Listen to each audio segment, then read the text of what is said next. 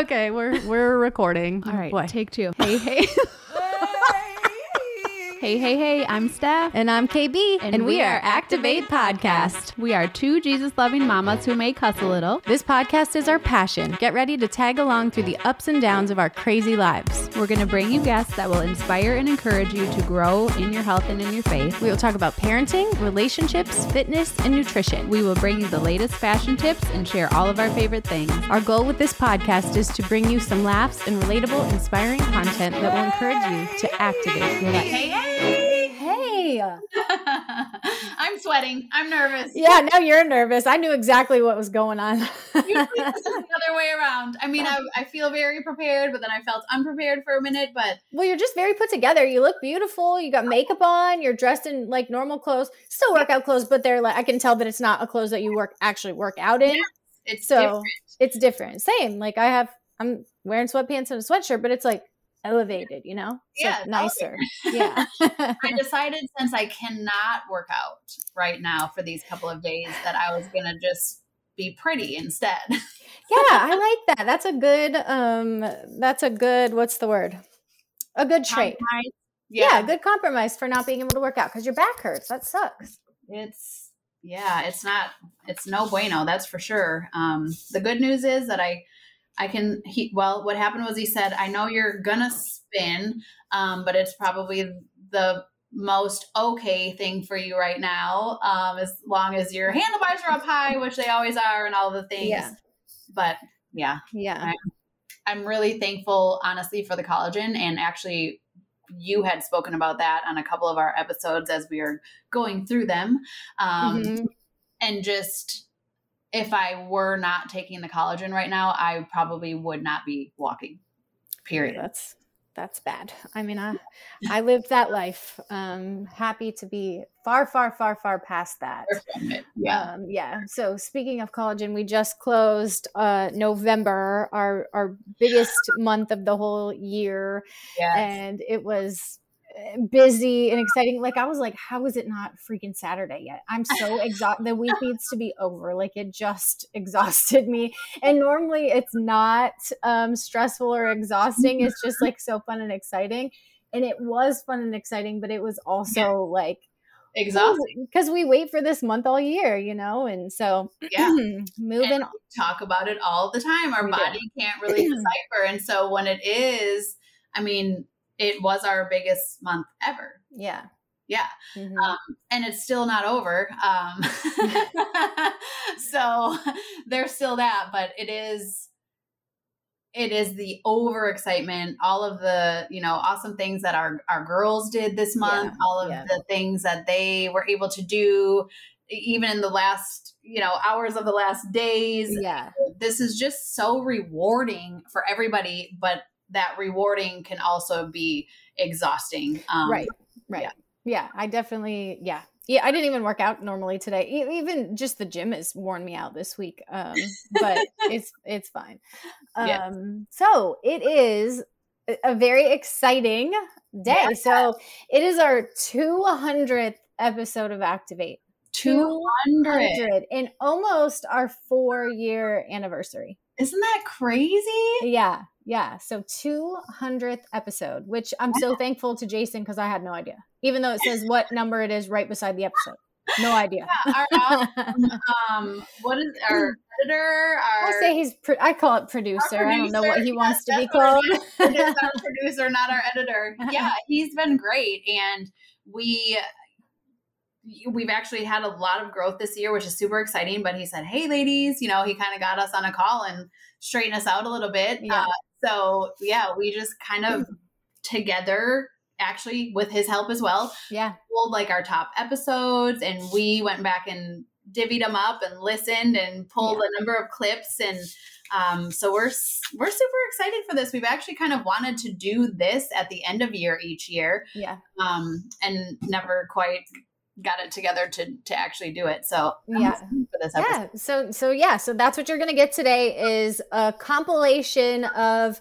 um our top six episodes plus our each of our favorites. Yes. um so we pulled clips and we are going to just share those with you. So i hope that i'm uh, assuming you're gonna laugh and cry based on the clips that i've pulled. So uh, Yeah, yeah, get ready get ready get ready. Um, and yeah, and thank you yeah for your support man. 200 episodes and just continued growth it's just so exciting. Um december is going to look different than normal and you'll see next week what we're talking about but january we're coming back with a bang. Yeah, revamped. that's right. Yep, we're Re- super reactivated. Reactivated, activating our life. that's right. So thank you guys. right. enjoy this compilation Number 34, first up, intermittent fasting. What I've learned is that you want four hours before you go to bed. Mm-hmm. So, whatever that looks like for you. And then I also love the idea of an 18 hour fast. I feel like from what I've read, Mhm. 18 hours will give you the best results. Now, I don't know if that's true. I Mhm. just know what I've read. Um, but during your period of fasting, um, your HGH levels skyrocket. So that's human growth hormone, which is responsible for a lot of things like keeping you younger and being Mhm. able to be more active and things. Mhm. But it uh, increases as much as five times. Yeah. And so that benefits fat loss and muscle gain, Yeah. which is amazing. I mean, people are looking for ways of getting HGH through whether it's an injection, which I don't think is legal, or there's this new Somaderm gel. Um, but HGH is huge. Mm-hmm. Um, fasting can actually change the types of bacteria in your gut for the better. So we are always talking about gut health. Steph doesn't know much about that, but if you have a question, ask me. um, your insulin sensitivity improves, Mm-hmm. and insulin levels drop dramatically, making your stored body fat more accessible Mm-hmm. excuse me. Um, cellular repair happens. So when fasted cells initiate cellular repair processes where the cells can digest and remove old and dysfunctional proteins that build up inside you. Yes. Like it's just like think about like if your body never gets a chance to do anything besides digest food, it can't do all of these other things that it Mhm. needs to do for you to be running at an optimal level. yeah. Well, and it takes longer than you think for your food to actually digest. Right. And so you're able to lose weight and belly fat specifically without uh, consciously restricting your calories. Yes. Uh, the lower blood sugar thing, so this is huge, but it lowers your blood sugar by 3 to 6% overall, but your fasting levels are uh, decreased by 20 to 31%. Mm-hmm. So that can help protect you against type 2 diabetes. Right. And you think about it, anytime you get blood work done or anything like that, you have to be fasted. Right, right. Well, so then also we know that inflammation is a key driver to Mhm. so many chronic illnesses and diseases. Um, intermittent fasting can help reduce inflammation in your body, Yeah, which that's is a huge, Yeah, huge, huge one. right. Um, it also increases the production of the brain neuro- neurotrophic growth factor. Hmm. So the protein that promotes neuron growth and protection, making us more resilient in neurological stress. It can reduce bad your the bad LDL cholesterol. Yeah. Um, so animal studies suggest that intermittent fasting can prevent cancer and protect protect against Alzheimer's. Mm-hmm. Which holy smokes! Yeah. like, I mean, Mm-hmm. um, that's the yeah, that's that whole Right. So listen to this. So it can actually extend your lifespan. So rats lived 36 to 83% longer when they practiced intermittent fasting. yeah, 80, 83% longer? yeah, That's huge.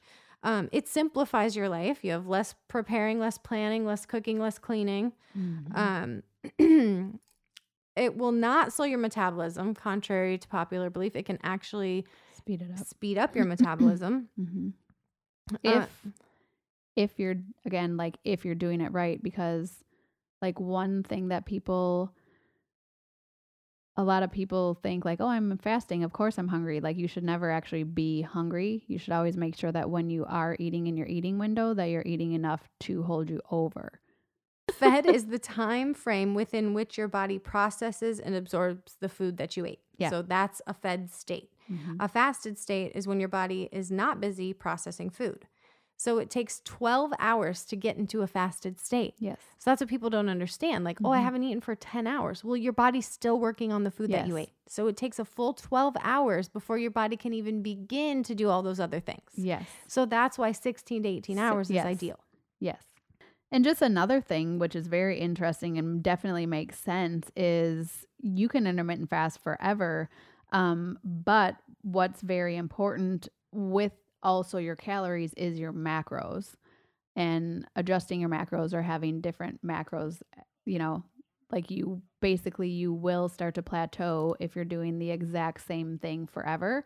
Your body needs that change, which Right. is actually why your Sunday binging is okay. it is actually good for your like because you're throwing that off or whatever. So Right. you know when people hit a plateau, it's because you have to change up your macros, Mm-hmm. which is. I was gonna say too, what people can do is if they want to um, try it out. I briefly mentioned the crescendo before, but um, basically what the crescendo fasting is is that you would um, fast for two to three non-consecutive days. So it would be like Tuesday, Thursday, Saturday, Mhm. or Monday, Wednesday, Friday, or whatever. Um, again, you still want to have the 12 to 16 hours because that's the whole point. Mm-hmm. Um, on fasting days, do lighter cardio or yoga. Mm-hmm. That's all stuff that's like in the program that I'm doing. They have different style of workouts on our different macro days. Um, but um, on the non-fasting days, do your HIIT and strength training. Um, like Kristen said, um, when you are fasting, drink plenty of water, um, co- black coffee, all of those kinds of things. And then after you do that for like two weeks, you can like add another day, you know, Right. add a fourth day or, you know, work up to it instead of trying. I think that's why people fail or people forget. Like, Mm-hmm. you're breaking your fast if you're eating anything. And I know we've said this before, but you got to be so careful with some of the actual diets. What I do love about what we do is like it's, I, I guess it's a diet, but Well, I diet gets a bad rap, but listen, diet is just what you eat. It's your, your diet. diet, your lifestyle. Yeah. It's not. It's not. Doesn't have to be a restrictive thing. You don't have to be on a diet. Your diet is just It's- what yeah, you eat every day. exactly. Yeah. But I, I get worried about the people that like are like you have to have carbs, especially if All you're I working eat carbs. if you're working out, like you, you're that's your fuel. yeah. So that's the only thing I'm gonna say without Well, so that's how. Uh, that's why a high protein, low carb Mhm. diet does not work for me right. Because I, one, I need that energy, and two, carbs satisfy me, Right. and so I can get through lower calories if I have more carbs. Yeah. But if I'm eating all my calories in chicken, Yeah. that's not fulfilling or satisfying. That No. doesn't make my life happy. Well, Like, and then it makes you yeah. You for know, sure. It and then it doesn't make my family happy because I'm Right, hangry. then you're hangry. Yeah. Well, and it's hard for me because on the days when I'm on a low carb day, then I have to weigh up my protein and fat. And then I'm like, holy shit, everything I like I mean your fruit, your Yeah, vegetables, Everything like is a carb. everything that you that I typically eat is a carb. right. And so well, and I think people get that messed up too. yeah. Carbs are not white bread and donuts. Like Right. carbs are vegetables, fruit. That's all carbs. Yes. I mean, Like uh, yes, v- everything. veggies have some protein and whatever, but they're mostly carbs. Mostly carbs, yeah. So just carbs are not the devil. Carbs No. are amazing. It's just that you don't want to be eating white bread and Mhm. you know whatever Well, and that's when people think they're doing pasta. right. Like they think they're doing keto and I'm like, no, you're Tho- not. all those vegetables are eating- you out of, or whatever. you're yeah. not in a fat you're You're not, not in ketosis. in ketosis. Yeah. Yeah. So just again, just we'll do your research so you Know actually what you're know what doing. you're doing. Yeah, yeah, yeah. There's so many. I mean, I Yeah. mean, there. anything, like you said. This is why it's relevant that we talk about it every single week. Just think about how many different programs, diet. The, it's a something billion dollar industry, mm-hmm. Like the diet, fitness, whatever Mhm. space is. And it's because everybody, it's because 70% of the population is overweight or obese. Mhm. 70%. Which is That's a huge problem because of all of the shitty food and chemicals too. because of all the ingredients that we're allowed to have here in the United States. Like so just start eating clean. right. Like if you, yeah, want that's to do anything, just Yeah. You gotta watch what you're eating. Or even just start with cutting out sugar. And this little thing said those extra five to 10 pounds, that place where your body naturally wants to be, that's your life. That's Mhm. your late night pizza with your man, that Sunday morning bottomless brunch, your favorite cupcake in the whole entire world because you Apple wanted fritter. to treat yourself. Those five to 10 pounds are your favorite memories, your unforgettable trips, your celebrations of life. Those Mm-hmm. extra five to 10 pounds are your spontaneity, your freedom, and your love.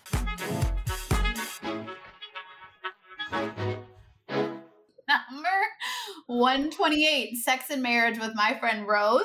Uh, this episode was actually incredible. There's a lot of really great nuggets that we pulled from this one. Some of them um, still applicable possibly for a lot of people's marriages. Um, and also just what i love the most is how she is giving glory to god in the bible and how that looks for relationships and marriages. And so enjoy number 128 with rose sex and marriage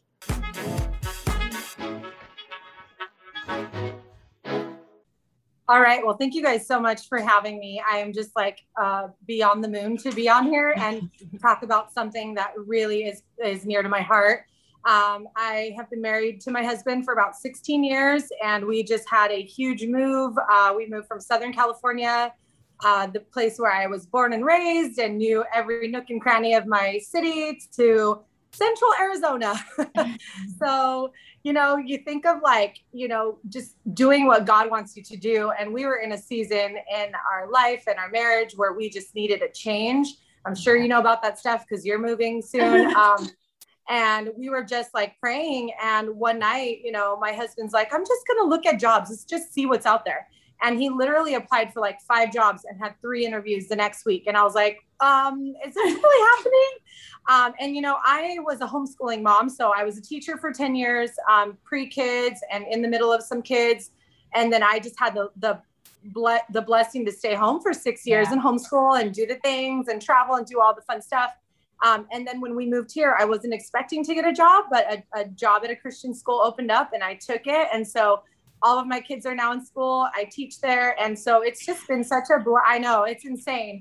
I am Oh literally, literally like still finding my way. I'm like, okay, I work full time. I have kids. I do church stuff, like all the things, but it is such a, an amazing blessing because God is opening so many doors. And so my husband, who was a children and youth pastor for a few years back in Cali, has all this experience working with kids. He's amazing. He actually got a job as a teacher's aide at a, a school with kids with special needs and stuff and stuff like that.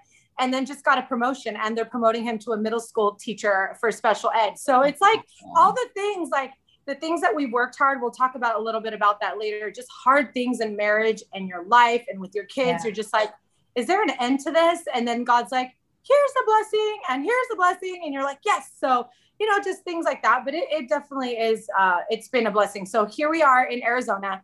Um i have a are. third 13 year old that is like a mini me. She's just hilarious. She's so tall. 11 year old son that plays club baseball. So we are all about baseball and sports. I know all so about we're doing that, and then we have a, a eight-year-old Avery, and then my uh, baby Addison is six, so thirteen all the way down to six, and so um, it's it's a lot, and it's uh, you know you get pulled in every direction, but I think the most important thing in a family is your marriage, like.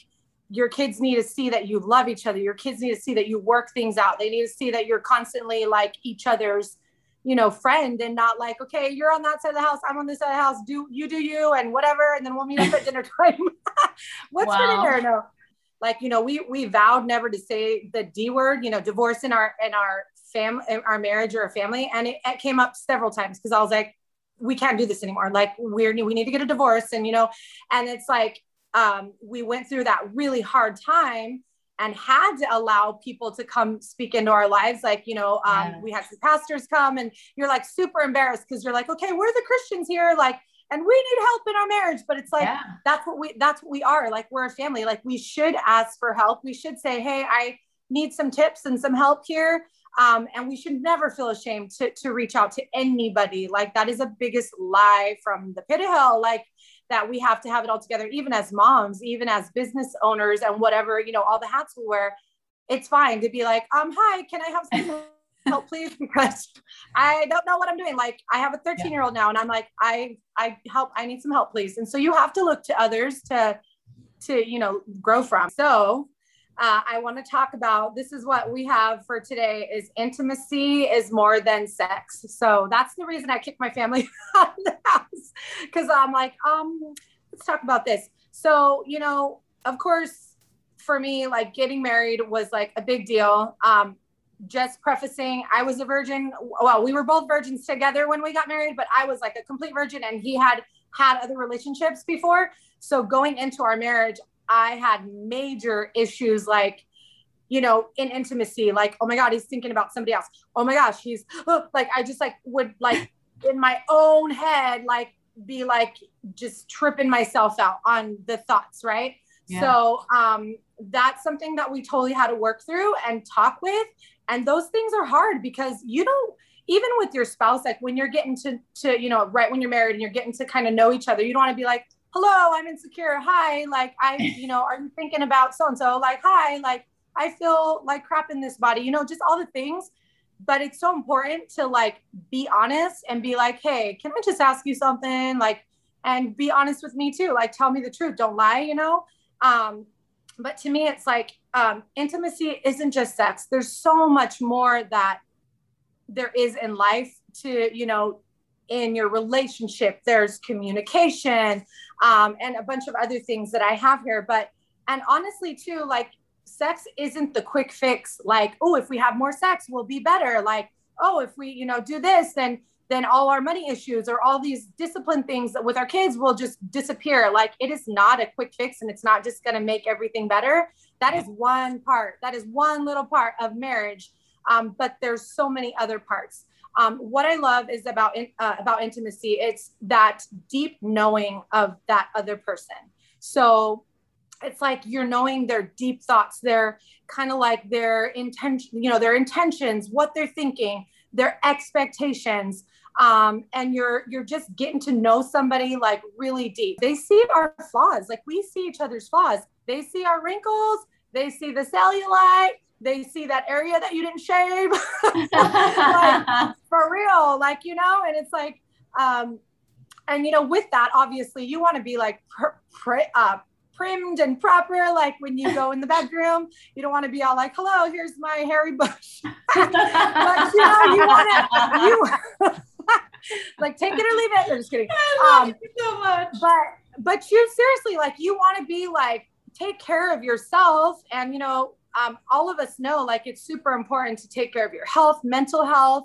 Um, all of that is so critical for your relationship with your spouse, and that should be like you know your marriage should be the glue that is holding your family together. They're judging us like but they're like no they should be your m- biggest fan. They should be your biggest support. And that doesn't always happen like overnight. Like you get married and you're like woohoo we're like on this cloud. No there is hard things um, because you know there's kids involved then there's you know if you're you know financial issues or financial things then there's the house and then there's you know the cooking like all the things and if you're not communicating expectations, like, hey, babe, can you uh, unload the dishwasher while I go put the kid in the bath? Like, you know, if you're not, and you come yeah. out, you know what I mean? And you come out to the kitchen and he's like on his phone and you're like, um, what the hell? Like, I asked you to yeah. help me. Like, I'm over here, you know? So, and, and that's you know that's on you yes. if you're not the one if you if you expect something but you don't tell them you can't expect yes. someone to read your mind so if you can't have those conversations right then you can't you can't have these expectations or you can't yeah.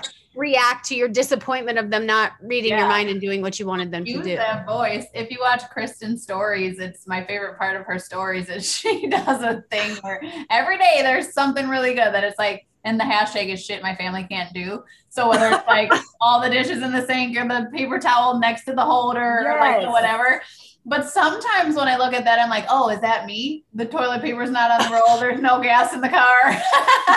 right? You're like, oh, it's, okay. It's not yes. that the toilet paper's not on the roll. It's that you haven't bought any toilet paper. There's none in the house. It's very subtle. Like, you know, sometimes it's just like, okay, the, the work week came and you're so busy. And then you come to Friday and he's like, hey, hey, and like, let's get it on. And you're like, um, bro, do you know what kind of week I've had? Like, that, that, that, you know, but it's, it's the, and it's also like, um, you know, we don't always want to have sex. Sometimes we're like, oh, but it's like, if that's going to help meet his need, and I have this on my notes, it's like we have to bring him pleasure like we have to bring each other pleasure Yeah. like and that's i have that going going into to more of the sex part but it's like we have to get outside of ourselves like yes i'm exhausted yes but i'm going to do this because i love you and let's do it you know? And not just out of duty because i know what you're saying. I mean our bodies change after kids. We might have hormonal issues. Some women like physically have issues down there that they cannot do it. So you know what i mean? Like we have to find ways um to please each other. And that's why i'm saying intimacy is not just sex because um for like for example loving the things he loves. If your husband loves to freaking go play softball this is my husband. He loves to play adult softball with these guys here in town. And i'm like why? We're so busy. But it's like it fills his tank. So i'm gonna go support him and be like yeah babe like you got it you know? So it's like that's helping fill his tank up and vice versa. Like if he knows like you need an uh, you know a, a date night with your girlfriends he's gonna be like yeah i'll watch the kids babe. I got dinner. Go do your thing and guess what you're gonna come home all happy and want to get it on because you're like bro i love you like what do you how do you want how do you want it tonight you know what i mean um, but yeah so you know and and here's some of the things too that i'm i want to talk about is date nights like yeah. Date nights is so freaking critical to a marriage, and it does not have to be expensive.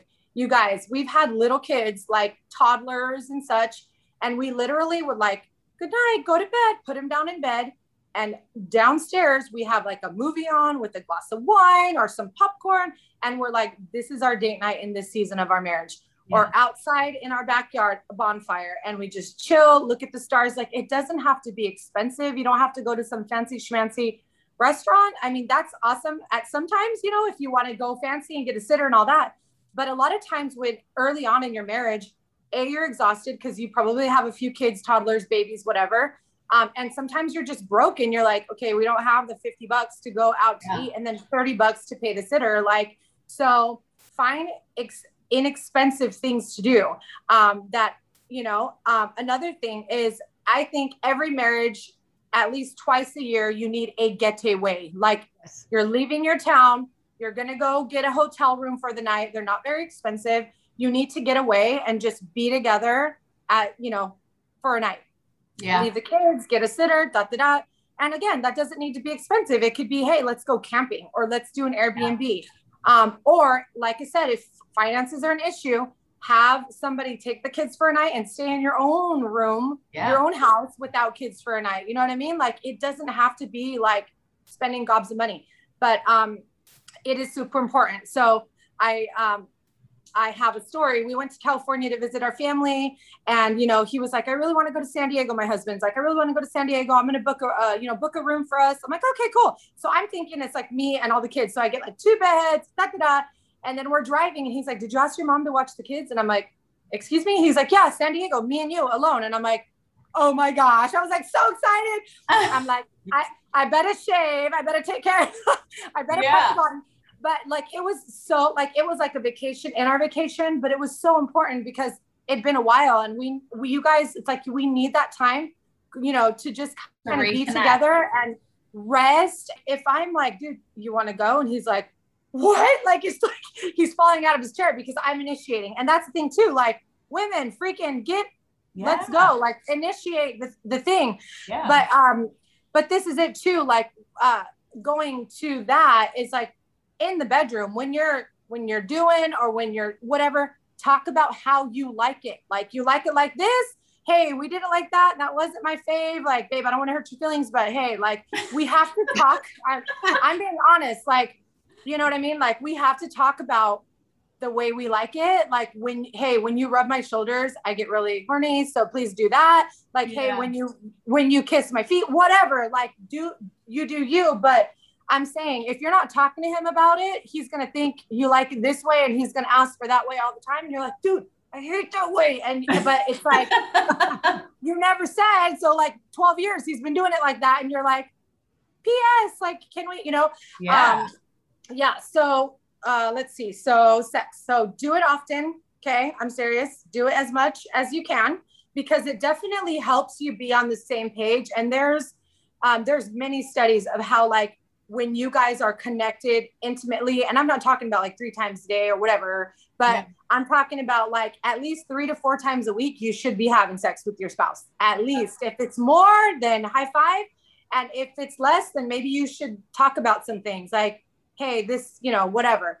Um, but talk about the expectations. Don't assume that, um, you know, don't assume anything in the bedroom. You have to communicate. the longer you wait to have these conversations, the worse it gets. The more awkward it is, the more difficult it is to have the conversation. So if you Yes. can just like, oh, like just keep the status quo, right? Like we'll just keep it going like it is because I don't want Right. to have a hard conversation. And that's kind of with all relationships or any subject in your marriage that would come up, right? Like it's important to have the hard conversations because as soon Yeah. as you get it out, like you'll just feel a weight lifted it's Right. Better than you think, right? Like you're imagining all these worst case scenarios in your head, or I don't want to make somebody feel bad or whatever. But Right. in that, you're choosing, like, what is the saying? Like, if you don't change it, you choose it, right? So, Yeah. like, Yeah. you're choosing to keep it the way it is if, if you're not willing to have the the conversation. Well, Yeah, and I that's- think it's important too because a lot of women, like, you know, without like stimulation, they're not gonna have an Yeah. orgasm. And if they Right. like, I don't know how they wouldn't know, but I do know that a lot of women, like I've talked to many women that are literally like, Yeah, no, he thinks I do. And I'm like, What? What do you mean he thinks you? Like, if I'm, you know, like, so that, I think that is important because there are ways to fix that. Yeah. No, definitely. And Definitely. really, And too. I, I'm sorry to keep interrupting. No, you're It's always fine. weird on Zoom. Like you're not in front of each other, so you can't. But like we didn't address like trauma because that can be Oh, like yes. sexual trauma in someone's past also can be like a real you know hindrance in even in a marriage and a relationship yes. and definitely. so it's really important i feel like to be open and honest and communicate about those things as well so that Right. someone can understand like it's not you it's this that happened to me you know and someone Yes. who loves you should be able to handle having that information and be able to like treat you accordingly you know like yeah. I'm always learning and growing about marriage. Um, there's this one podcast that i'm sure steph will give you the info to put in the notes but it's called delight your marriage and it is fire. Like i learned about it from some other friends. They're like oh yeah this podcast. I'm like where what? It's all about sex in a christian marriage and it like blew my mind. I was like what? Um, so with that said you know she's talking about oral sex and i'm like um, i need to listen to that one. So and and this goes back to okay so this goes back to like growing up i grew up in a christian home like you know we didn't talk about things like this. So you know i get married and my husband's like hey can you do that? And i'm like uh no uh. So i equated that as like dirty nasty like Wrong. prostitute Yeah. like what I yeah like wrong. So i hardly like i hardly ever not anymore because i'm free hey girl. Hey. but no, no. So I listened to that podcast and I'm like mind blown because she's talking about like, dude, you are to please your husband. Like the Bible says, like you guys are made for each other.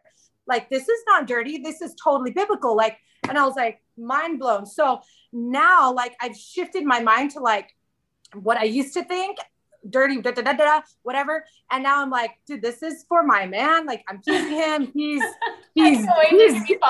Not that he's I'm to bring it up necessarily, but I'm going to be like, oh, you seem to have this gleam in your eyes lately. What's going on? yeah i was gonna say he's happy uh no so um no but like seriously like you want your you want them to be happy and be like that you know like fulfilled and so yeah so Yeah. i had to change my mind and now i'm like now that i listened to that and got a little bit of freedom i was like all right what are we doing tonight like i'm like it's i'm like excited for it i'm not like dreading it like i used to you know and you know it's also it's also a different season of our mar- uh, of our raising our kids too. Our kids are big, like our baby's six. So you can there's seasons you can't always like expect that kind of like you know intimacy when you are nursing or breastfeeding. Like I know when I was nursing my babies, I was like, don't touch my boobs because like milk's coming out and you're trying to be all up, up on them. Like please don't touch that. You know, so it's like different seasons. But um, like I said, if he likes it a certain way, be like, let's go there and don't overthink it. And um, I love what Kristen said about um, if you've been through some hard things, like if you've been abused or just different things, you might need counseling or therapy to help you get through that because it's very hard. And like, like I said in the beginning of my marriage, I was thinking like all these thoughts, and it was like I needed to just stop and talk things out with my husband. But if you need help, like please get that because anything that's maybe happened to you before your marriage regarding sex, you're gonna bring into your marriage. You know, you're you're gonna have that mm-hmm. baggage, emotional or whatever. So you need to like heal through that. And he needs to respect you too and be like, okay, I understand you're healing through that. So how can I help you? What can I do? Um, and so, and that just can't be a, a crux. Like if you've been hurt that way, you can't be like, well, no, we can't because I'm still working on that. Okay, like work on it, girl, but then give your man what he wants because you know that's your husband. You have to. I mean, I've heard of marriages where they've been like, yeah, it's been like two years we haven't had sex, and I'm like, what? Right, next clips are from episode 142 Tips for Making Fitness Stick. Y'all know Steph and I love our fitness, so here are our best laughs and our best tips.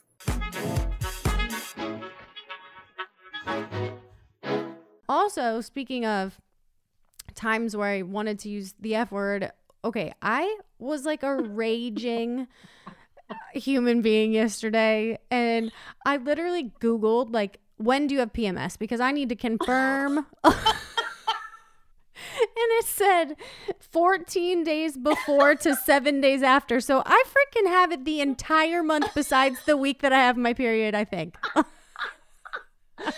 funny thing was is that this morning you text me and said good morning with a heart and i was like oh is something wrong No, So something like, was right. you, Finally. you okay and you were like yeah today but Today. i didn't feel like you were crabby yesterday Girl, there's a target. It and you weren't it. You know, like it's just like one person grates on my nerves. Even Asher, like he's like, "Oh, mommy, I'm sorry you're in a bad mood," and I'm like, "It's okay, baby, but I, just know that it's not you. I'm just in a bad mood. You know, like I'm just in a bad mood, and this is how it's gonna be." And he's just poor little thing walks on eggshells, and I'm like, you know what? It, it, everything's okay. All right, mommy's just in a bad mood, and I'm just I'm just letting you know, so you know it's not you. It's just me. And he's, he's like, like, i guess i'll know to never do I don't anything like when you're like this. but I you're mean- like this for 21 of the 30 days 21. Um, and it was also didn't help. So I got my extensions moved up yesterday. girl Steph, it hurts Ouch. so bad. It I was know. worse than b- ever. And I'm like, this is like childbirth. It's such a good reward. You forget how freaking much labor hurts and made you want to die.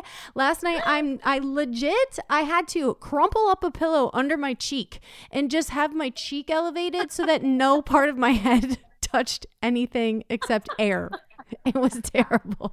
So that's another thing. Everyone has contacts stuck to their body at some point in my house. Like it might be, it might be, you might find it in your coat pocket. You might find it stuck. A lot of times they're stuck to the bottom of your feet. Um, oftentimes, like you just look at your elbow midday and you have been carrying a contact. I mean, it is like a running joke. People get so annoyed in my house because I just chuck them out when I'm about They're to like, fall asleep. you're annoyed at us I- listen, You're wearing your Asher- contacts all over Yeah, place. everywhere. Asher was um afraid the other night of under his bed, and I'm like, "You've got to be kidding me! You're afraid of under your bed?" so I went and did a demo of the fact that you can't even fit a human head under the bed. You, you it's not a tall enough space, right? Like it's impossible. And His as I like awesome. as I like you know ridiculously like banged my head make proving my point. I just look under the bed and it's just a contact graveyard under there. Because you know i used to sleep in there and there's just like hundreds of dried up contacts under the bed. They're everywhere. Yeah i your Um. s- s- when you split your legs across the bench and did some squats Okay, so so initially I didn't have the bench down, and I just was because I cannot, I can't clean the bar up, right? because your elbow right So I had to do Bulgarian split squats, and Which is not what the was my picture was. that was my strength before the WOD, right? And so it was just so funny because then when I went back and looked too, I'm like, okay, well, I was trying to show that my abs are popping yeah. because of the trim, because obviously I've been doing the same types of workouts forever and Yeah, da, da, da, whatever. That's what changed. The trim is what but changed. I, That's- I yeah. haven't had like the actual packs. Yeah. And so I was like, oh, I was taking a video and I took a still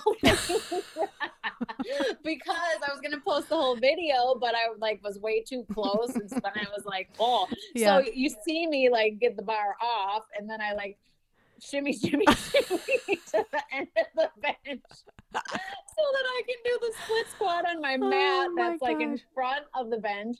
But oh my god, that was so funny. You're like, wait, you're splitting the bench? she just has her legs wide uh, wide apart, but and it looks like like splitting across the bench. And I'm like, does this bitch think that's a split squat? oh my god. Oh so gosh, funny. it was It's funny. Also, when you work out with others, you release more endorphins. So this is what Yep. makes you feel good, right? It's the endorphins after a workout is what makes you feel so darn good when you get it done. So either way, you're gonna have these, but you actually release more when you're working out with other people. Yeah.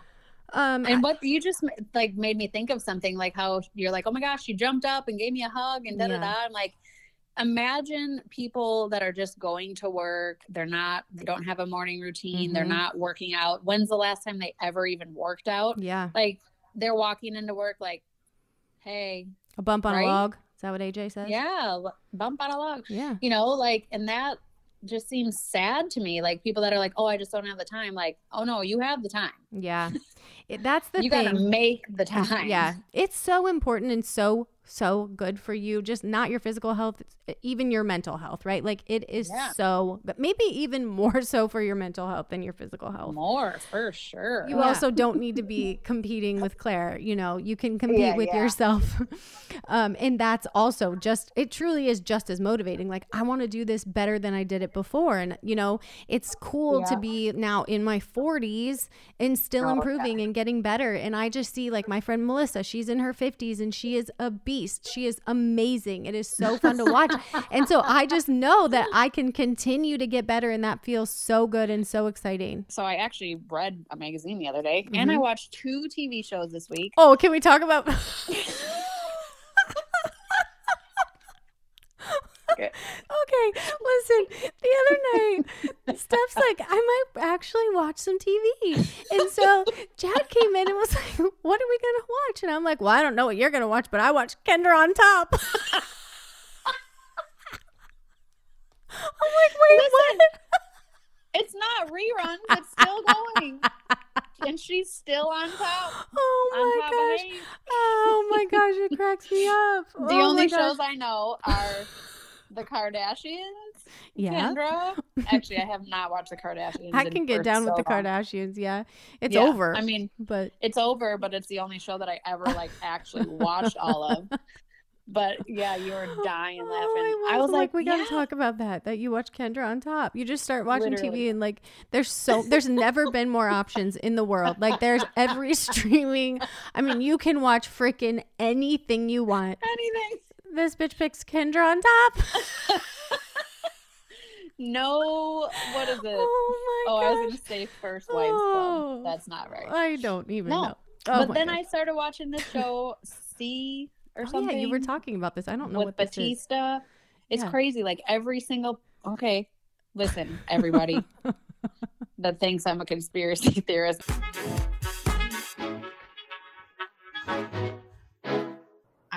All right, awesome. Number 144, lead by example. This is one of my favorite topics. Uh, as a leader in the industry, sounds so professional. Uh, but these are some four of the best ways that you can lead by example.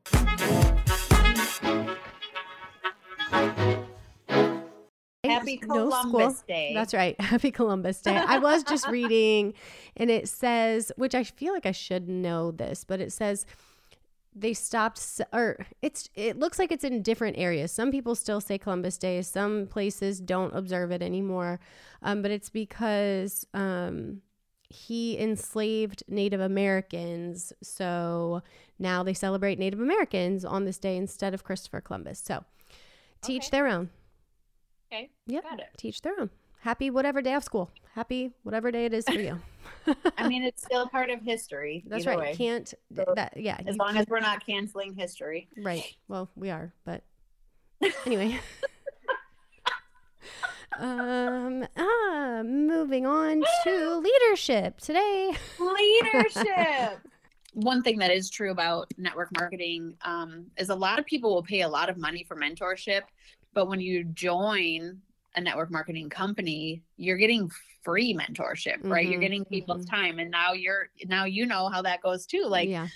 we give our time like Yeah. all of the time and it's it's amazing and it's everything i love but there's a lot of stuff about leadership and you know and it's not always the case like people don't always get leadership and people even if they do get leadership maybe they're not coachable and you Mhm. know all kinds of different things and so um, we both had kind of done a little bit of um, you know in our stories like you know do have you done this before? Um, maybe are you interested? Do you just not know enough about it? You know da da da da those kinds of things. And so i was like hey well i'll just talk a little bit about this book i'm reading because i had all of these pages dog eared or tagged or whatever that's called. So i actually have some notes. But then i also just shared with you and it really just humbles my heart because i just added up my w2s just from 2018 19 and 20 just from soul Mhm. and that's not what's teaching at the gym and that's not from the faster way and now you know the collagen and stuff like that but um that number is $202000 and I mean, that's just- life changing money. You know, that's life-changing Yeah. mhm. like i'm just so proud and also that was during a divorce a separation A year and pandemic. a half of homeschool becoming a true leader is defined by four stages basically Mhm. so those stages i'll go through kind of quickly and it's model motivate um, mentor and multiply and so i was just going to kind of break those down a little bit um, and then kind of share like in my years of doing this um like what that mentor felt like to me. So um first of all modeling right? Like when i always say like success leaves clues success leaves clues success leaves clues. Like you can tell when people are talking about how successful they are but they're really not. Mm, mhm. you know like oh join me look at this i'm doing you know but you can tell like well are you? Like how uh, how what is successful to you? And not to downplay anybody like maybe it is very successful to you you know to be just making any money Yeah. or i don't know like i'm i'm not trying to also say that people are not doing a good job i just want to clarify that um but by modeling like are you showing up every single day the way that you want your team to show up Leading by Right. example. Yes. Are you leading by example? That was in my asterisk. Like, are you showing up? Are you showing them that it's possible? Are you doing all of the things? Um, we have to remember that we're probably advertising, we could be advertising something like anyone could do it with or without experience. And although that's correct, we can teach people as long as they're willing to put in the work, right? Um, but what that also means is that, like, we're quote hiring people who maybe are qualified or not qualified. Mm. Uh, we recruit people who were willing, right? So we always want to work with the willing. Um, and I'll talk a little bit about that in just a second. But, you know, sometimes we know it's a numbers thing. A lot of people will maybe decide that they want to start a business like this and they won't even make it one day and then they'll never show up for themselves. Mhm. And And that could I be any kind of business or any kind of goal. It doesn't have to be network marketing or anything like Yeah. that. And I wanted to say that I get convicted by this leading by example thing all the time because as you know, I never set out to lead anything. And I see you like leading my people, whatever that means, you know, people who have signed up Yeah. with me and you truly showing up and leading by example and being on these calls that are at midnight, you know, and I am either sleeping while I'm logged into the call or, Yeah. yeah. or I'm just not on it. And I am like, I don't know, I get like very conflicted in that. Um, but and so I try to show up when I can, but also listen and know like again like like right now i'm sick. And if i have the opportunity to go to sleep i'm going to sleep and then i'm going to show up you know for something the next day or i'm going to watch the replay or whatever. Oh um, gosh, yeah. but you do such a good job. I mean you're literally on every last thing and i have been having lots of feelings like oh man I'm Oh, but also short. I enjoy, and you don't enjoy that Right. super whole lot. But Right. also, you're still leading by such an example because the great thing about this that we're doing is that there's two sides. right You're crushing it on the customer side, and I'm only crushing it on the leadership side That's- because right but I've you're doing it for but 6 you're years. you're you're running right on my heels. You're you're knocking my shoes off the back of my heels um on You're this like, run.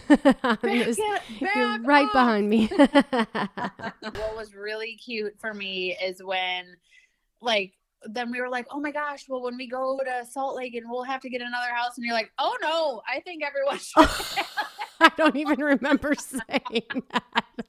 but listen i am a 100% a firm believer like if you're going to go on a trip or a vacation with friends and their kids or whether it's friends like we just did Yeah. everybody should do what they are what they want to do Right. like and, right. nobody should have feelings and so just so you know i never ever ever have ever felt like oh god well she's not on a call like she's not a part of the team.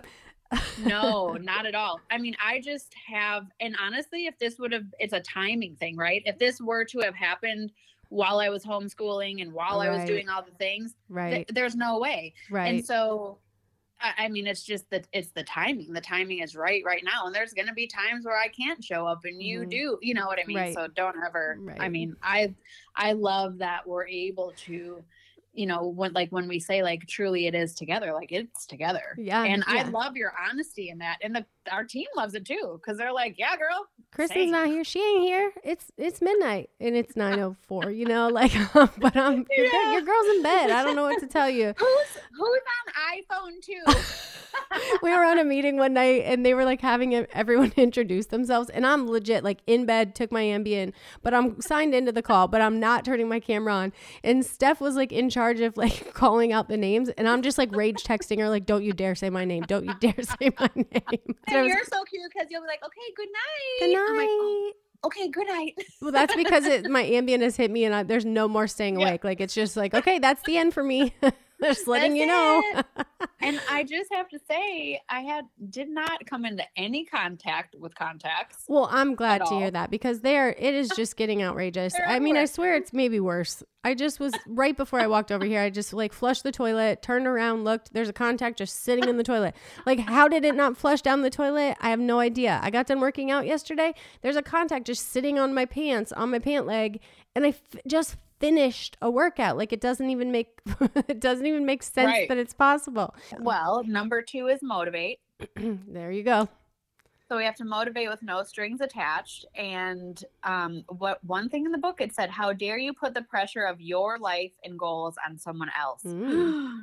Right. hmm so um but motivating part of that like we are so lucky that our whole team we're all everybody's motivated right Mhm, and yeah. so but that doesn't always last like there's going to be seasons and there are up and downs and so um but motivating also and i say this all the time like you'll see a lot of people that claim to be like oh women empowering and then but they're not they're only empowering people that like serve a purpose to them and so that's one thing that i'm super proud of that that's just not that just doesn't sit at our table Mhm, right mhm. like everybody helps everybody. We have people from other teams not like oh my gosh do you mind? You know? Mhm. um and so that's fun. And then you know with no strings attached there's like kind of another side of that. I'm a pusher. I'm Yeah. a limit pusher. I push people out of their comfort zone because sometimes i see things in people that they don't see in themselves. Mhm. and a lot of times people and this was where i sat for a very long time that fear of abundance. People don't think that they can do something really really really huge. And so you know motivating and and i think it's okay. Like it's okay to push even my great friend amy or some of the people on my you know with the herbs. They're like oh, you make me so uncomfortable. Yeah. but you're so right yeah. you know? What, and it's just because you don't want people to play small. What i've been noticing is i get paralyzed by fear. So yeah. when I hit a big rank or whatever it might be, like I get paralyzed by the fear of having to do it again. And what if I can't? Or what if I can't ever get past that? Or, um, like it comes up for me so often, like a lot, a lot, because you know I hit that big rank in July, and I've not hit it. I've not been able to hit it again, and I'm just, I just like get in my head like imposter syndrome. Like you were just, it was a fluke. Like you're never going to be yeah. able to do that again. You know, like this ugly voice, you know, it's like the little devil on my shoulder just starts telling me all these things. And then I get scared and then I just stop. I don't know what to do. I don't know what to post. I don't know what to say. I don't know how to reach a new audience. I do, and then I get like, you know, just like really, yeah. I don't know. It's just a, this paralyzing feeling. So I, you know, I, I do there's different ways of need people need different types of motivation for different things. It's not just like yeah. you know someone's like being lazy. It's like there are there are so many things that come up whether it's fear of abundance or imposter syndrome or all these different things that can keep us stuck. Okay so motivate and then mentor. So again success leaves clues and then it says numbers don't lie people do. Ooh. so one thing that you'll hear a lot of times is fake it till you make it right? Mm-hmm and I'm like, no, talk about it, be about it. Like, you know what I mean? Right. Um, yeah. So it says numbers don't lie. People do. I trust what you can show me. So mm-hmm. that's pretty awesome. Mm-hmm. Um, and then it also says like, you know, it says this. It says the people who deserve your time will rarely ask for it because they're just going to kind of do it. And I know we've had that conversation. Mm-hmm. You're like, well, I don't.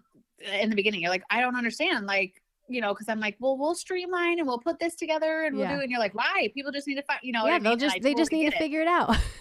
yeah, but it, yeah, so it says the people who deserve your time will rarely ask for it, mm-hmm. but people also have to earn your time, like work with the working, mm-hmm. right? Yeah. Um, but then mm. also something that made a lot of really good sense was this. I would rather work with an underperformer who shows up every day mm. than an average performer who shows up twice a month. And I will say, as in a leader position, it is very frustrating for people that A are not coachable or B will take up your time and then never actually utilize mm. what you're mm. sharing with no them or whatever. Mm-hmm. No follow through. And so that has been something that I have definitely started to value my time with. Like people are excited and they're showing up and they're doing the things and you know asking the questions and you know I would rather have a million questions than have somebody that doesn't value my time. Right. In every other industry, everyone is expected to show up every day. Mm, yeah. So, like, if you're starting your own business and then you just completely give up on yourself, mm-hmm. why? You right. you would rather work for somebody else's dream? Well, that's mm. like expecting results from taking collagen once a week or not finishing yeah. the entire bottle and being like, "Oh, it didn't work for me." Well, no. Actually, yeah. you didn't give it the time that it, that it needed to work, right? And that's the same thing in your business. If you're only showing up part time, then don't expect to be, you know, yeah, reaping the benefits of a someone who's showing up you know all day every day. And i mean there are definitely benefits to doing your own thing because you can you can make your own hours but it still requires your hours you know like yeah. just because we can work around our kids and we can you know have freedom to go on a vacation like we were still working. We were finding pockets of time to get work done. Okay and then the last one is multiply. And so this is you know something that is very near and dear to my heart because um, one of the things that most attracted me to this business is the systems mm-hmm. and the how duplicate duplicatable duplicable whatever the word is duplicatable how yeah. mm-hmm. easy it is to duplicate like yeah. it's just right there for yeah. everybody um, and so that's huge um, leaders who stop performing, stop growing. So again, continue to show up, continue to be proof, like continue to, you know, like if you're snoozing, everyone's snoozing, you yeah. know? Mm-hmm, mm-hmm. And then you have to be up in the times. And so something that I used to hear like in my in some of my other businesses is they're like, well, it seems like things are changing all the time or you're you know Mm. it seems like this used to be the thing and now this is a thing and i'm like well i'm not the one writing the instagram algorithm i'm the Right. one learning about it so Right. either you can just give up or you you have to change with the change because that's Mhm. what we're doing um so changing with the trends is a big deal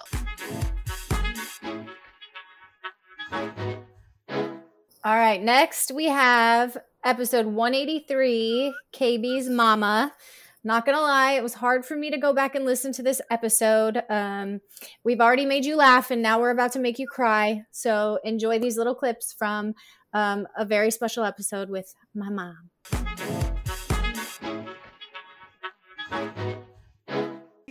set aside this time, Lord, that you have carved out. Because in your word it says, we overcome by the blood of the Lamb and the word of our testimony.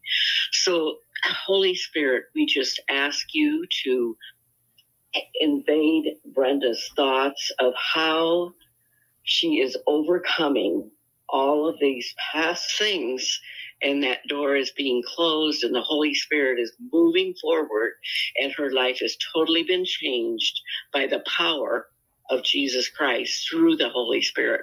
And we thank you, Lord, for that. We thank you. We pray peace over Brenda. We pray, pray that calmness, the peace that passes all understanding, that, that she will be able to speak your words, Lord. And we just thank you, Lord, in Jesus' name. Amen. Amen. Thanks so much, Diane. Thank you. Yes.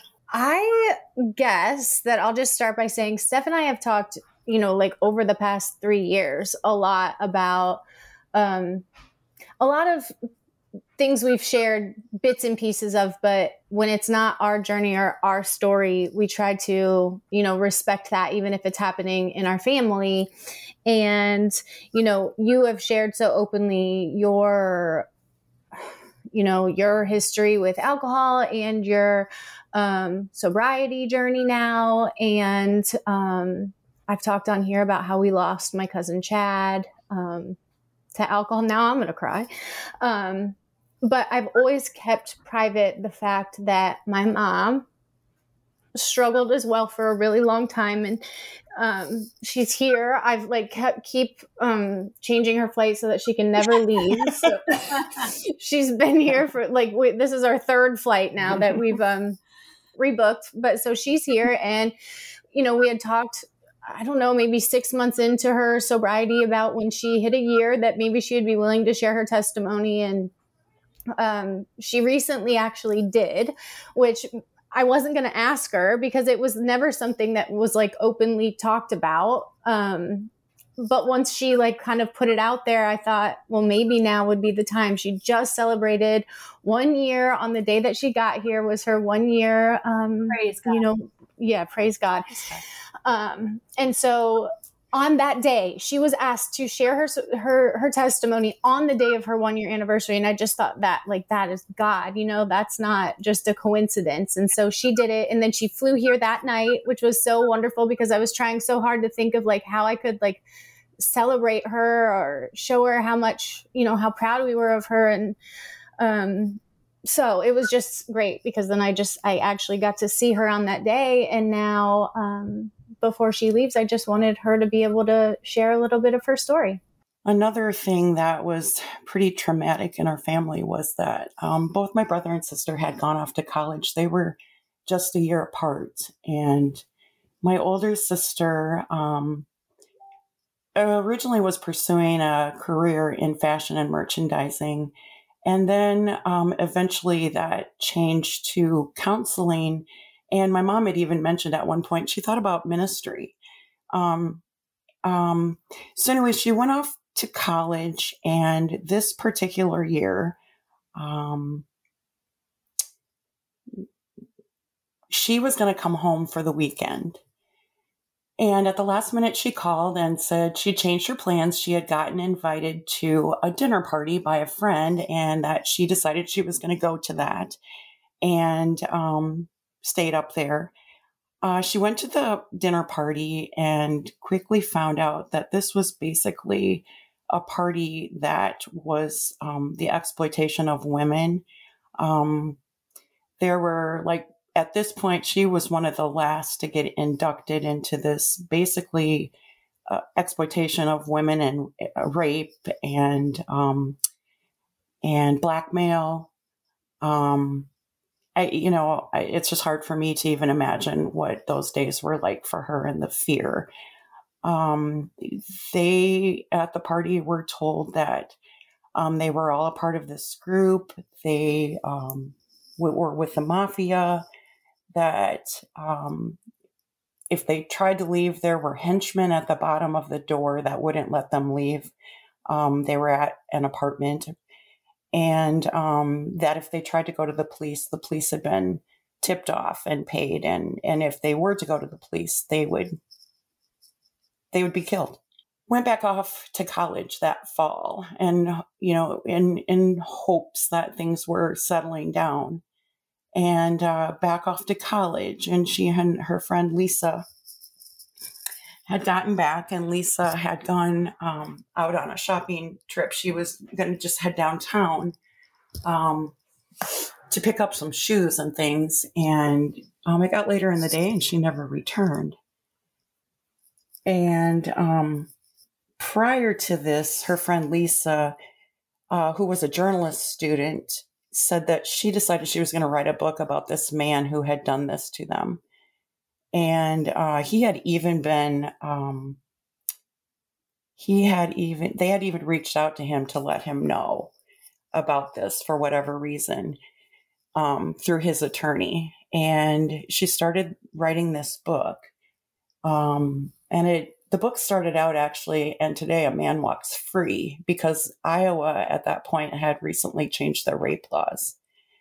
And um, anyway, so she had started writing this book, and then I'll get back. She had gotten back to school, went down on a shopping trip, and uh, she never returned.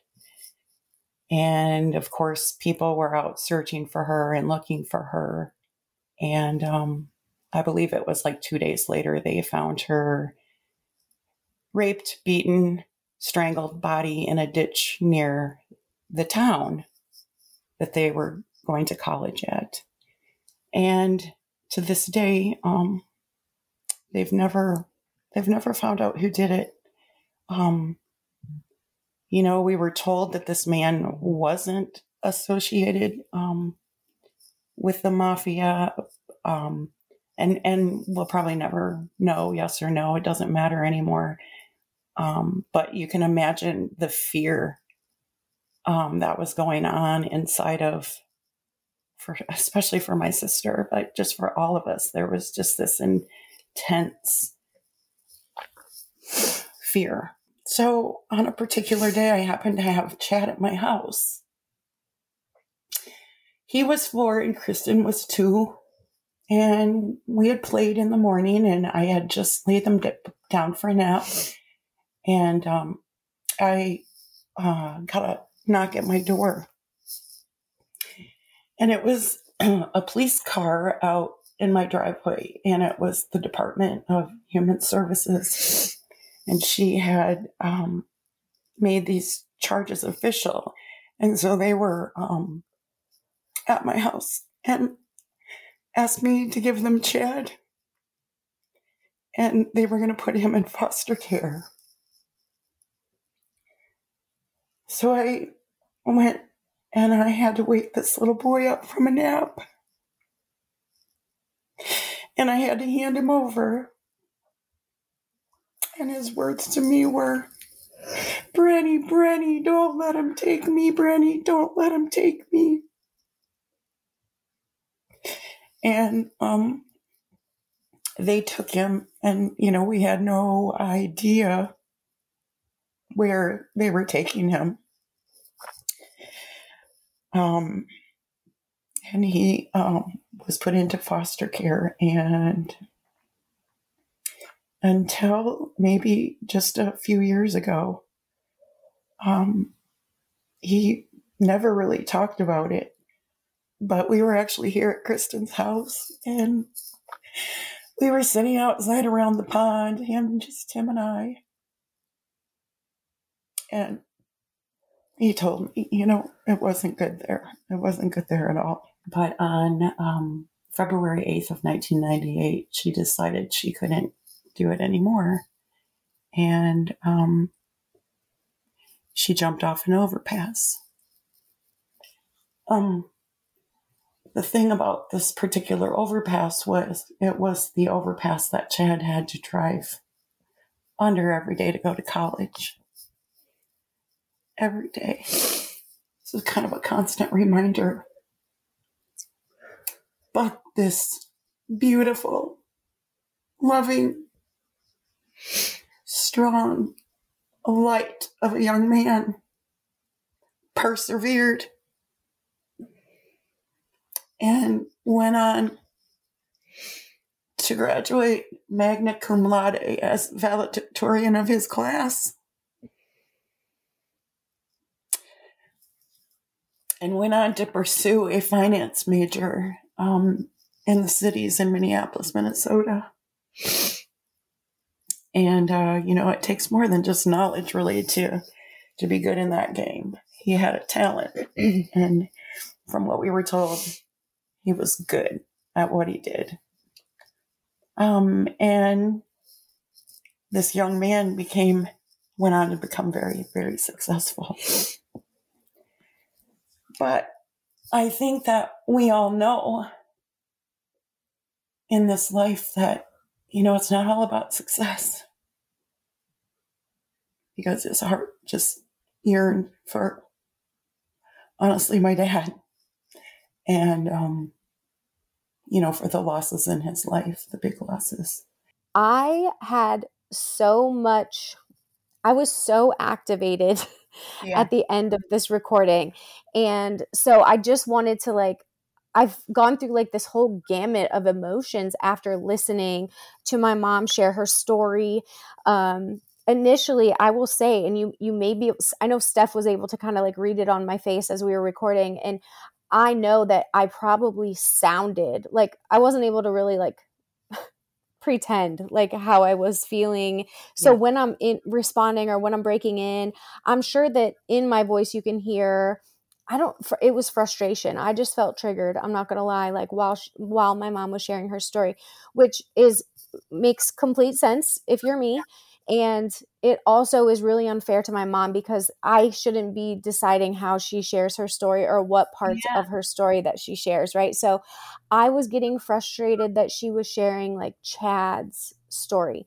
But I know now, looking back, just I, I was able to see it like within just a very short time after we stopped recording yeah. was just that like she needs to get this part of her story out and she's never shared the story. In fact like much of that you know like i was you could hear me like crying at the beginning like some of that stuff i had no i didn't know. Yeah. And it's a very you know like i knew bits and pieces but i was little and so that stuff wasn't really shared with me. Well i'm so glad it wasn't yeah exactly she did yeah. it was the right thing by not sharing that with me but yeah. um so it was just so important for her to get the background of the story, you know, and she's never been willing to share this story before.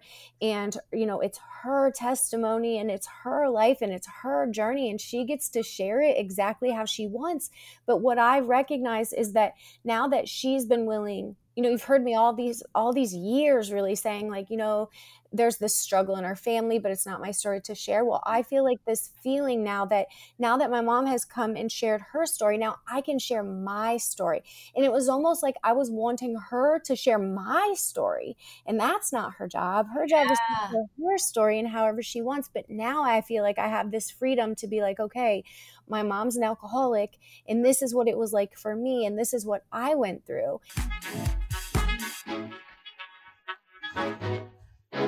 all right, next up, episode 188 with Courtney Lantigua. Uh, you make sense. My favorite thing that she says. Um, so, this is all about the nervous system and anxiety and learning how to understand yourself, really. So, check Love out it. Courtney on episode 188. It was just such a blessing to have her here and to just, I don't know, everything that she has to say just Makes so much sense. sense. I love it.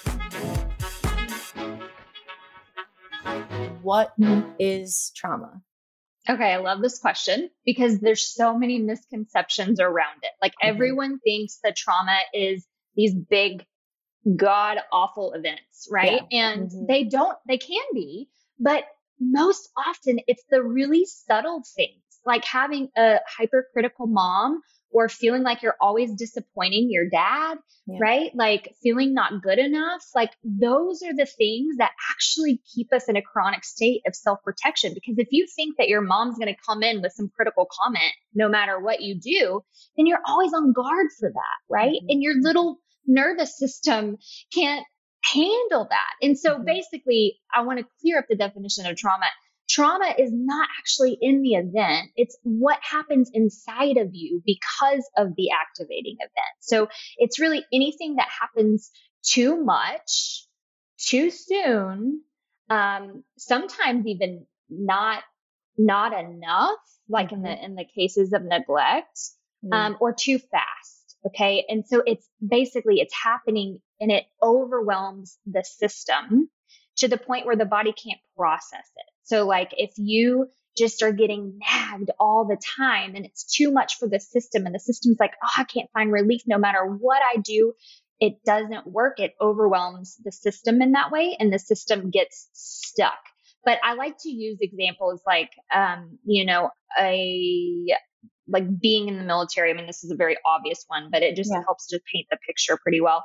So if there's some sort of like, you know, suicide bomb that goes off unexpectedly, right? That happened too soon and too fast. So you didn't expect it. Um, and your nervous system was caught off guard by it so much so that it couldn't escape the threat. So we're talking about those fight or flight responses, right? There was no way out of the threat. It overwhelmed the system. The system cannot process what's happening in that brief moment. And internally, the nervous system kind of gets frozen there, kind of gets stuck. Yeah. And so forever from that point on, the body is trying to get out of that state of shock, essentially. Um, and it causes overwhelm to the system and puts you in a perpetual state of fight or flight. Um, and, and in some cases, what we would call shutdown, um, Mm. which is the dorsal vagal state of the nervous system. Um, so again, like most of the time, trauma is actually more subtle than what we even think. It's just these these situations where we feel so overwhelmed in our bodies, and so that's why really uh, two people could be at the same event. One Mhm. person can be traumatized and one person can be totally fine because Yeah. for one person it didn't happen too fast and they were actually their body was able to process what happened and was able to make them feel safe afterwards, like get Yeah. them a resource. Um, but the other person was uh, not able to do that. Their body was so overwhelmed by the experience that it shocked the nervous system to the point of keeping them stuck in a self protective state. Yeah. How do you define anxiety? Yeah. So I tell everybody that anxiety is like your body's way of alarming you. So think of an alarm system in your house, right? Like if it um, detects a burglar in the house, it's going to start sounding the alarm. And you're not going to go and take a baseball bat to the alarm system. You're going to be like, oh my gosh, there is an intruder in my house. We've got to get the intruder out. Let's call the cops. Let's whatever, right? Yeah. And so what people don't understand about anxiety is they're always trying to treat that symptom of the alarm going off in their body. They're trying to distract themselves. They're trying to, you know, you know, take something to make their mind not think about it. But really all they're doing is hiding what the body's trying to do to help. And Yeah. they're stuffing it down. And so you're going to have a more massive reaction of it later and you didn't even solve the problem. You didn't get the intruder out, right? So what Yeah. I want you guys to start to think about is really anxiety is your body's way of saying something is wrong in my environment, in my um, relationships, could be in, um, you know, your internal system, even like um, in the instance, I, I am I've been in mold toxicity before, and that makes you really anxious. And that's because there's an intruder in your body. in your right? body. Wow. Yeah. Mhm. And so it it's there's so many different ways, that you know, and for a lot of us, it's like it's I don't feel safe at my job because my boss is toxic. I don't feel safe in my home because um, I don't feel like my husband trusts me, or I don't feel safe to speak up or be seen. And all of that makes sense. And so anytime you try to get on an Instagram live, right, or um, get on your stories and you feel the anxiety come up, that's your body going, it's not safe, it's not safe. Why? Because some past experience has told your body it's not safe to be seen. Seriously process the trauma that holds it. Does right. that make sense? It does. And because like you recognize, oh, cigar smoke used to signify something different to me, but like once yep. it's processed, then you can kind of like move past that and be like, oh, but but that's not where I live anymore, right? I'm not there yes. anymore. Um, yep. And that's like that's like the thing. Like that's where the the work happens. That's where the healing happens. Um, yeah. You know, in all the things that I've tried, the the the talk therapy and the um other, you know, life coaching and you know, going to this counselor and that counselor, like I I never got we never got to that or they weren't trauma informed or you know whatever like yeah. it was never this healing never happened. Sure I could vent my problems, right? Mm-hmm. But they were never connected to anything and it just was like this okay, this is my problem today. It's not connected to anything from before and oh, well you could, you know, you could write some affirmations and maybe you'd feel better, right? Like, mm-hmm. okay. But uh, so, of course, I felt, did it feel good to like vent the problem? Yeah, I got it out and said it, but no real, no, obviously, no healing happened. We didn't get mm-hmm. to the root of the issue. So, therefore, I mean, all those things just, you know, came along with me. Um, it, it's yep. just been so amazing to, and I love when we start talking, like, we'll start talking about one thing and then something you say makes me think, and I'll be like, well, I don't know why I'm thinking about this right now, but I'm thinking this. And you, it always makes sense to you, which is my other favorite thing. It, it all started in Nashville when you told me I made sense. And I was like, what? Thank yeah. you. And it's like, you, you say it all the time. Like that makes so much sense. And it's so comforting to know that whatever it is that you're going through, you can find the reason for it, the root of it, and you make perfect sense. And it's just, again, it's just so comforting uh, to be able to feel like, okay, I'm not crazy. I make sense and we can do something about it. Like there's yeah. actual work that can be done. So that is just my favorite part of all of this. Okay, this is important for everyone to hear. Pause what you're doing, listen to me. Mm-hmm. 80% of the information exchange between the brain and the body comes from the body to the brain, which means the body's mm-hmm. running the mm. show. If you are over here, you're feeling anxious because you're smelling cigar smoke that reminds you of something that happened when you were 16. And you're over here going, telling yourself, calm down, nothing's wrong, whatever. Mm. The body is driving the car. Like it is that's... the one that's driving anxiety. You are only helping 20% of the problem so if you're just saying calm down, right? Like mm-hmm. it, it, you're missing it. It's misattunement really because you're like no you have every right to be scared in that situation yeah. according to your body and it's going to make sure that you're doing exactly what you need to do to, to stay safe. Whoa that's huge. But the thing is is your body in order to feel safe it needs context choice and connection okay so context is the big piece we're giving you in the program by teaching you all of this information yeah. If if you don't understand it, if you don't know that you make sense, then your body's gonna be like, what are we doing? I don't want to do this. And it's gonna be so guarded that we're not gonna get anywhere in that deeper work, right? But then also said you need choice. And that is a huge component of anything that's trauma informed because in trauma you didn't have choice. If you had choice, you wouldn't have been traumatized. Okay. So yeah. choice is so important. That means your ability to tell me this is too much or your ability to say, I don't want to do that or to say no or any of that and then you also need connection. You need safe space with someone else to, to feel safe enough in your body to do that deeper work.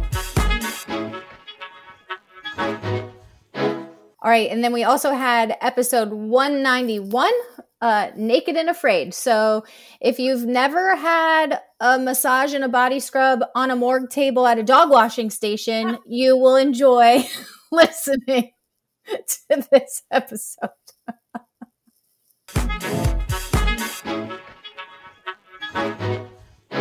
you have to be naked. Like literally, it, you have to be naked to go into this one area, right? So it's like there's there's showers in there which are required to shower before you go anywhere else. And then there's like some jacuzzis and then that's where they do some so she's like we got to do the body scrub. I've heard they're amazing you got to do a body scrub. So the body scrubs happen in this naked room okay? Okay. so I'm like, "Oh, okay, so we're just standing at our locker together. I'm like, well, so we're doing this, huh? And she's like, yeah, I guess we're just doing it. And this, there's a lady in there. She's wonderful. And she's like, listen, she's like, you're going to walk in there like all timid at first. And she's like, I'm going to see you a half hour from now. And you're going to be like, own the place naked. You don't care. And she's like, there's people everywhere around me walking around naked, right? And she's like, listen, no one is looking at you. No one can. And I'm like, ma'am, I'm looking at everybody. Okay, I can't not look. Like it's like a car accident. I can't Right. not look. Everywhere I look, there's just another naked body. And I'm like, oh, wow. I, Oh, I've never seen that before. Jeez. Uh, that's different.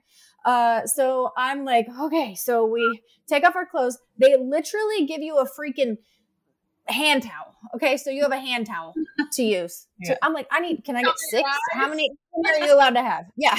Can I just cover my eyes? Tie this around my forehead and so I can cover my eyes.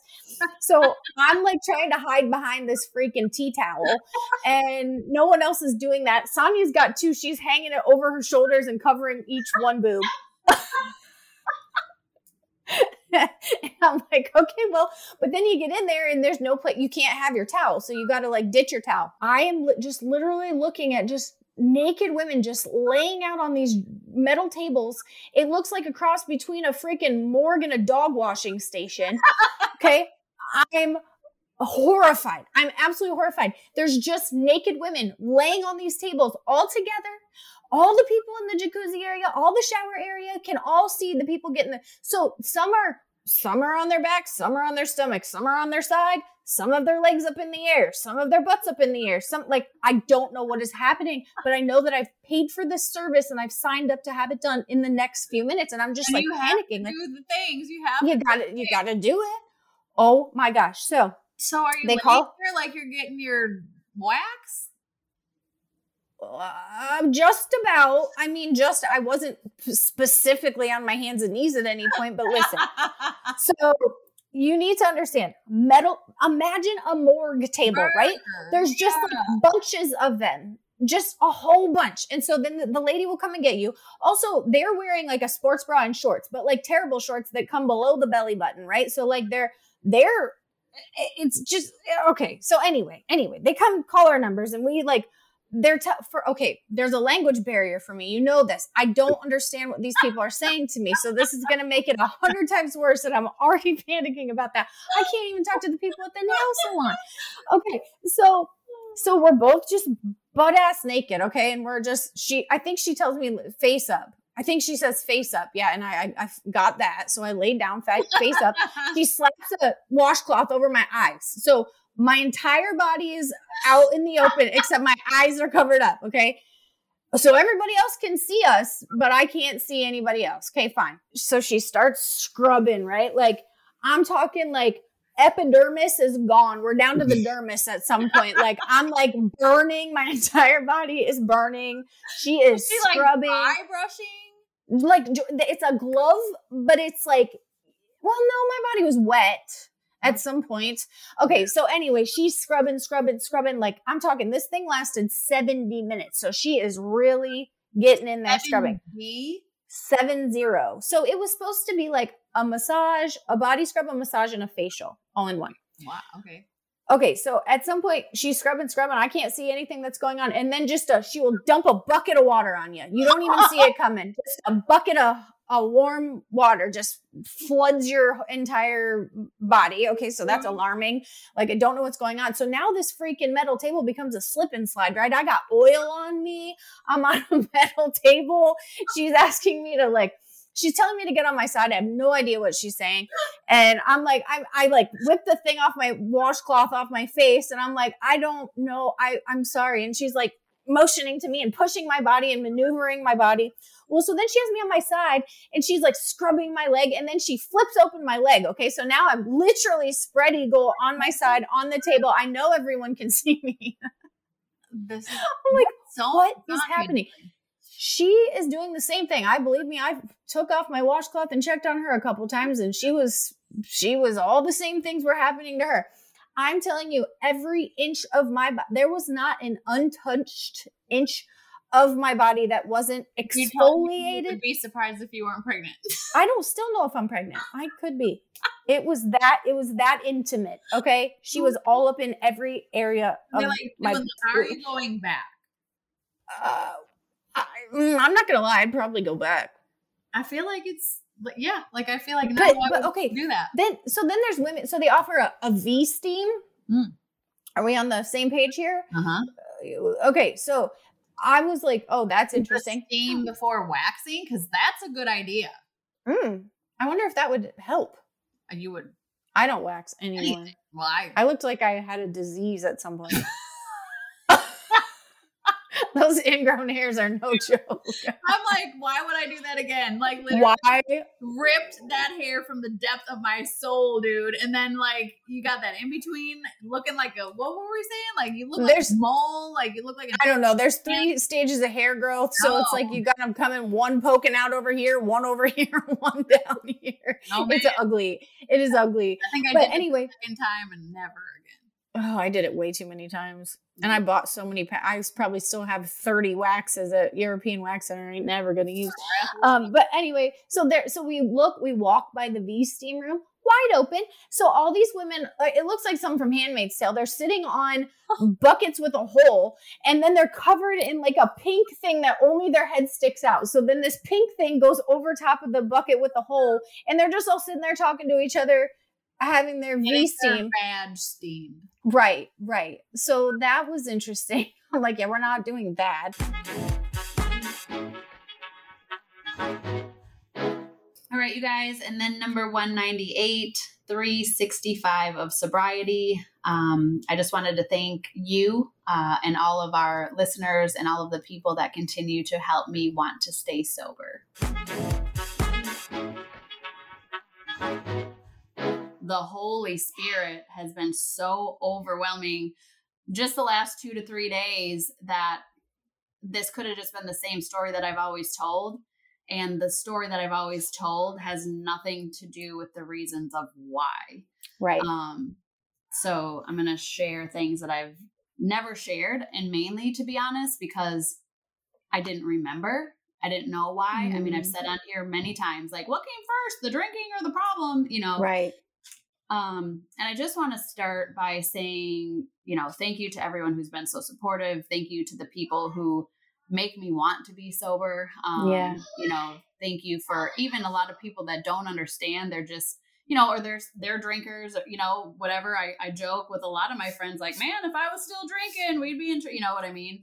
Yeah. Um, and but I also want to address, um, you know, many people have asked me just recently, even too, like, well, do you think you were an alcoholic? And the answer to that is no. Um, and so I guess I'll just kind of start from where I wanted to start. Um, Yeah.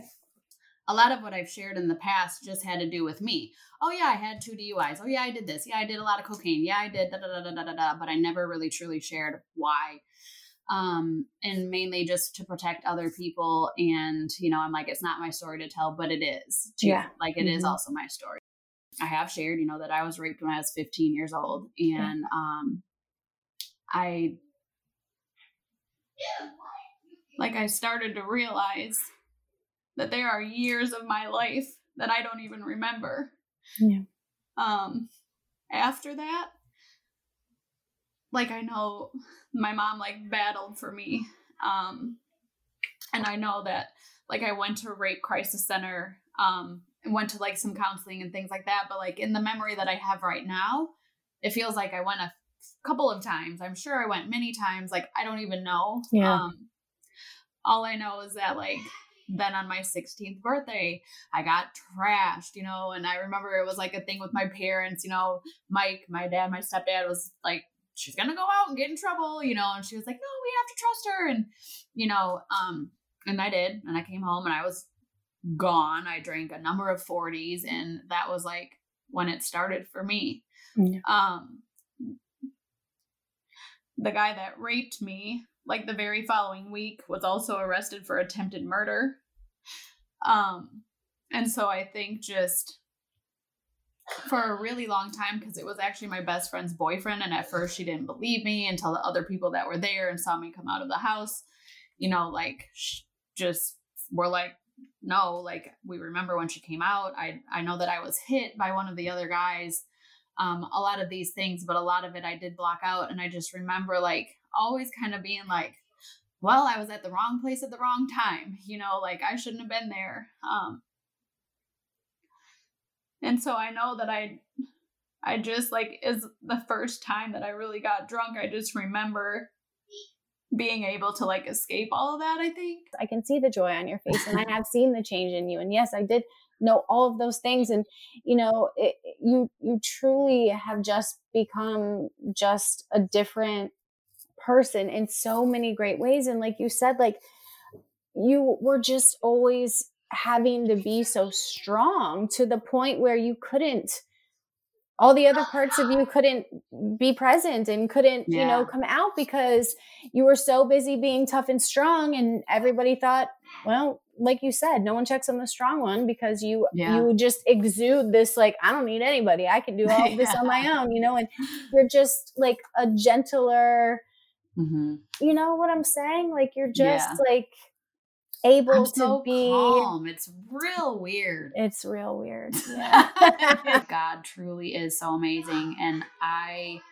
I'm not gonna say I'm an alcoholic because I'm not gonna own that label. I um I again for some people, you know, AA and those programs they work for them. Mm-hmm. Um, but I also believe in and not owning a label like that. Mm-hmm. Um, just like with the anxiety or the, the you know, um, and so anyways, like now, even when I made a post yesterday, it said, well, it said won the eve.